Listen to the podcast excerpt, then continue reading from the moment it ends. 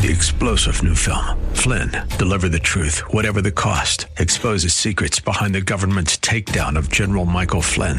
Flynn knew what the intel world had been up to. He ordered the first audit of the use of contractors. This set off alarm bells. He told the truth. He was the most dangerous person for Donald Trump to hire. They had to get rid of Flynn. Flynn, deliver the truth, whatever the cost. Available now. Watch it today. Go to salemnow.com. Salemnow.com.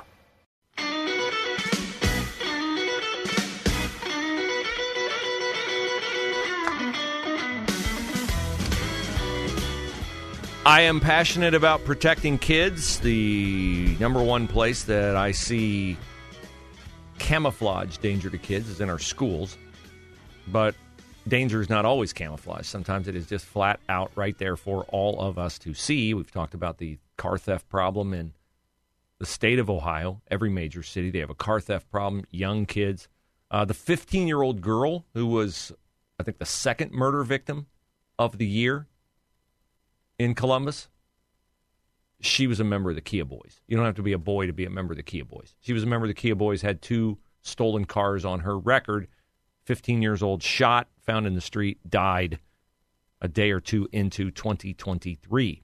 Now, Columbus police homicide detectives are investigating the death of an eight month old boy in North Linden, and they deem her, his death to be suspicious. I mean, that is suspicious, of course. We want to withhold judgment. I mean, there is SIDS does exist. There are catastrophic health things that exist. In the minds of police, at, the, at least at this stage, it seems to be prudent to view the death as suspicious. They found him around 6:30 last night after a 911 call from the 2400 block of Hiawatha Street. They rushed him to Nationwide Children's. He died a short time later. Two adults they have questioned, they have not been identified, and no charges have been filed. But this is not uh, unfortunately, uh, a phenomenon that we are unfamiliar with in Columbus. NBC4i today publishes a study of sexual abuse of minors in 2022 in the state of Ohio. They cite the numbers from the Center for Family Safety and Healing which is part of Nationwide Children's Hospital. Okay, Nationwide Children's Hospital, as you well know, if you're a regular listener to the Bruce Hooley Show, I have said before there is much good going on at Nationwide Children's Hospital, as there has been throughout the decades. But there is some also nefarious, illogical, liberal lunacy that has run amok at Nationwide Children's Hospital in one specific instance as it concerns having a perverted drag queen on their mental health ambassador staff. I bet Ryan Day would be thrilled at a press conference if somebody asked the Ohio State head coach, who has done phenomenal things to further mental health, uh, how he feels about being affiliated with a pervert who exposed fake but nevertheless realistic bare breasts to a 10 year old boy at a drag show over Christmas. I bet Ryan doesn't even know that Nationwide Children's is affiliated with Nina West, but they are. And one of my goals in 2023 would be to get Nationwide to back out of its embrace of the drag queen situation as if it could have any good influence on a child, which it decidedly cannot. Here are the numbers from Franklin County Children's Services in 2022. They investigated 1,300 claims of sex crimes committed against children from infancy to 18 years old. Now that's interesting. 1,300 claims of sex crimes. How many did Columbus police investigate? 400 reports of rape or sexual assault against kids ages 15 or younger, not including the dozens more, sounds to me like hundreds more, alleging molestation and other lower level sex offenses. The sad truth of this is that a lot of these crimes never get reported. It says here the 403 reports of child rape or sexual assault received by Columbus police in 2022 317 involved a female. The remainder, 86, involved a male. A slight majority of cases, so just more than 50% of the cases, were reported to Columbus police the same day as the alleged assault. If you want to get the perpetrator held accountable, the expediency with which you report the crime is certainly a major factor in that. Sometimes the abuse is not reported until days later, sometimes months or even years later. One report filed a year ago this month alleged child rape spanning back to 1978. 1978. And in fact, the Ohio Network of Children's Advocacy Centers says that most abuse is suffered by victims who never come forward. So the kids are under a lot of danger. We're in an overly sexualized culture. This is problematic on two levels. Number one, it gets adults stirred up and viewing kids as appropriate outlets for their sexual perversions. And it, this is the word we use all the time because it's so perfectly applicable, grooms the kids to be more accepting of those kinds of advances because, well, I've seen it acted out on stage, or well, I've seen it depicted in a book, or well, I've heard someone read about it, or I've seen it on television. And they are more apt to be drawn into that as if there's nothing wrong with it because, well, I've seen it before. It's not new, it's not unfamiliar to me. So, uh, really, really, really sad situation. Those numbers are struggling. And kids don't have to be sexually abused to be abused and to be to be misserved by the adults in their life. This story I saw yesterday really bothered me. From CBS News. Children struggling with obesity should be evaluated and treated early and aggressively, including with medications for kids as young as 12 and surgery for those as young as 13 according to new guidelines released Monday. Where did the guidelines come from? Crazy people who never heard of healthy diet and exercise? No. I presume the American Academy of Pediatrics has heard of healthy diet and exercise, but that's not one of their guidelines for 12 year olds and 13 year olds. No, let's medicate the 12 year olds and let's do gastric bypass surgery on the 13 year olds. Could we try to take the bag of chips out of their hand first and get them outside running around, not playing video games or looking at their phone? Oh, you are a dinosaur, Bruce.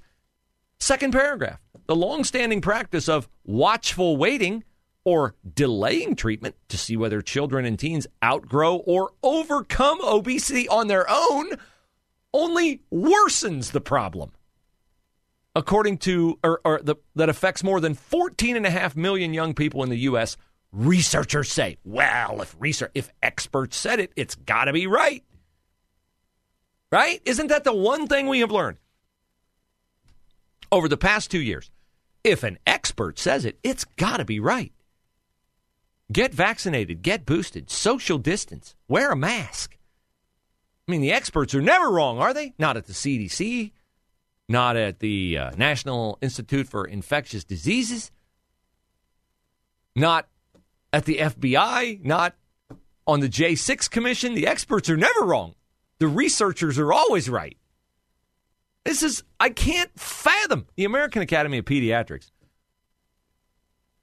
What about trying a healthy diet and exercise? Now, if this number of kids suffering from this who needed medication or surgery were I don't know, in a country of 330 million people, I'm going to say was down around a million kids or was down around a half a million kids who j- just got a, a very bad hand dealt to them genetically or they have uh, they're paralyzed they can't get out of a wheelchair they can't really exercise or whatever then i would buy the whole medication and surgical option but 14 and a half million kids are deemed to be obese at 12 and 13, and you're going to give them medication or surgery? There's no chance those kids are unable to reform their dietary habits or to get outside and run around. My dad used to have a saying. I said it to a couple guys last night, and they laughed at it. But my dad used to say, Go outside and get the stink bloat off of you. He didn't mean that literally, he meant it figuratively. Man, the old ways work, folks.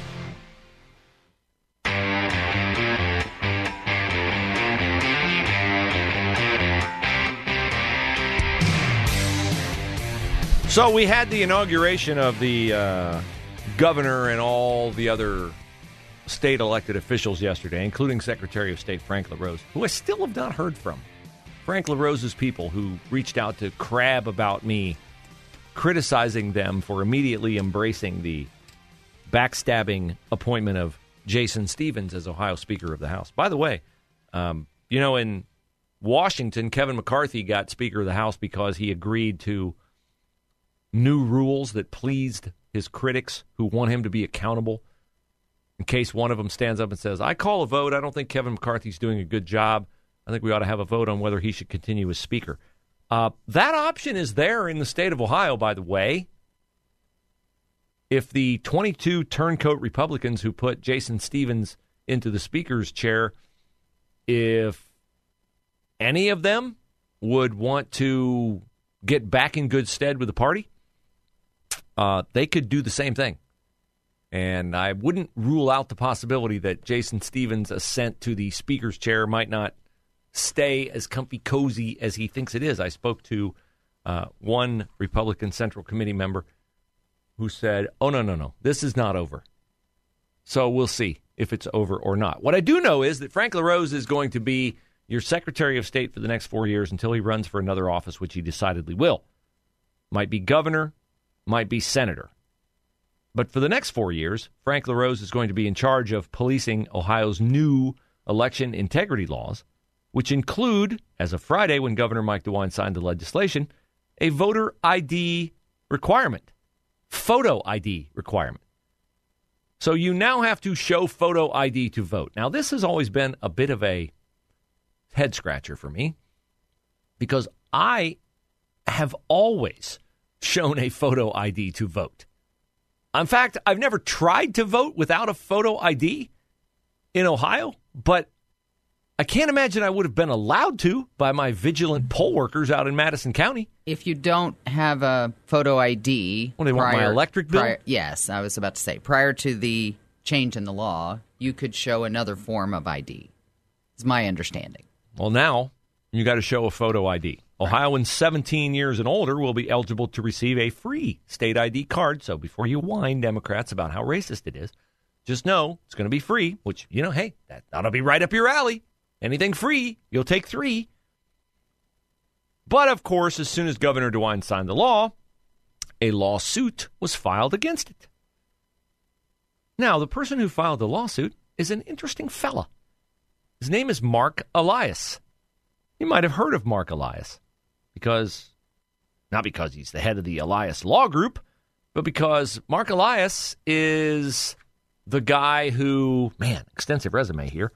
He was the top lawyer for the Hillary Clinton campaign for president in 2016. And as the top lawyer for the Hillary Clinton campaign in 2016, he hired Fusion GPS. Oh, you say, wait, I've heard of them too. To conduct opposition research against Clinton's opponent, Donald Trump. What opposition research did he hire? Well, he hired the uh, Steele dossier. They resulted in the following around of Carter Page and the whole insinuation that Donald Trump was a Russian agent running for president, a Manchurian candidate. That that Mark Elias, that guy who tried to lie Hillary Clinton into the White House is the guy who's filed a lawsuit, and not just here in Ohio, but elsewhere, wherever a state enacts a photo ID law for voters. Mark Elias races to the courthouse because he's already got the legislation prepared to rail against it. Why are Democrats against photo ID laws for voters? I know because it's racist. That's all they have. That's racist, racist, racist. What is racist? Asking someone to produce a photo ID, which they all have or obviously can get free, or assuming that they are too stupid or incapable of getting a photo ID, which the state provides to you free, which is more racist. I think the latter is more racist. But Mark Elias is hanging a very heavy weight on a very thin wire. The heavy weight is racism. The thin wire is uh, election fairness. No, election fairness requiring somebody to prove they are who they say they are in order to vote because of Democrats, by the way, because of what happened in Pennsylvania and Georgia and Wisconsin and Arizona. You've created the problem and then the Republican Party has responded to the problem with a fix, photo IDs, and not as many mail in drop boxes and everything. And now you don't like the solution to the problem you created. Maybe you shouldn't have created the problem. By the way, this seems a good time for me to digress and talk about something that you probably haven't linked to election integrity, but we've all heard of the Idaho murder case, right? The uh, graduate student at Washington State University whose campus is 10 minutes away from Idaho, where the four young people were stabbed in the middle of the night, morning, whatever, and brutally murdered. Do you know why the authorities think the case against Bryan Kohberger is so strong? Because they checked his cell phone records and they realized that he was driving around scouting the location where the murder took place 12 times in advance of the murders. And they noticed that his cell phone was in that area on the night of the murders. Now, I have a question. Back when Dinesh D'Souza made the movie 2000 Mules, showing on video people dropping off multiple ballots at ballot boxes where they were only allowed to drop off one ballot and only allowed to do it one time. Yet they were doing it day after day, multiple ballot by multiple ballot. And he tracked them with cell phone data. We were told by the left that cell phone data was not a reliable investigative technique.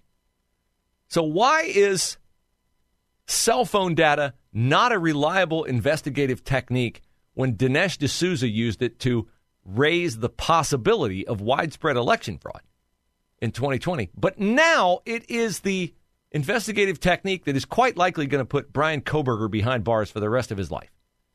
I just find that to be curious, but not really.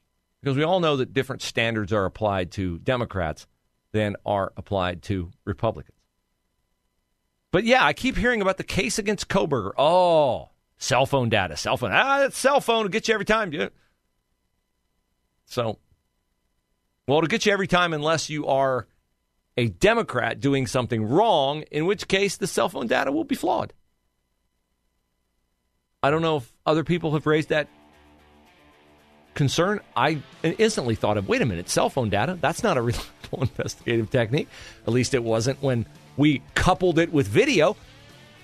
Maybe Bryan Kohberger, maybe he'd be able to get off if they actually had video of him going into the house, like we have video of the people putting ballots in the boxes.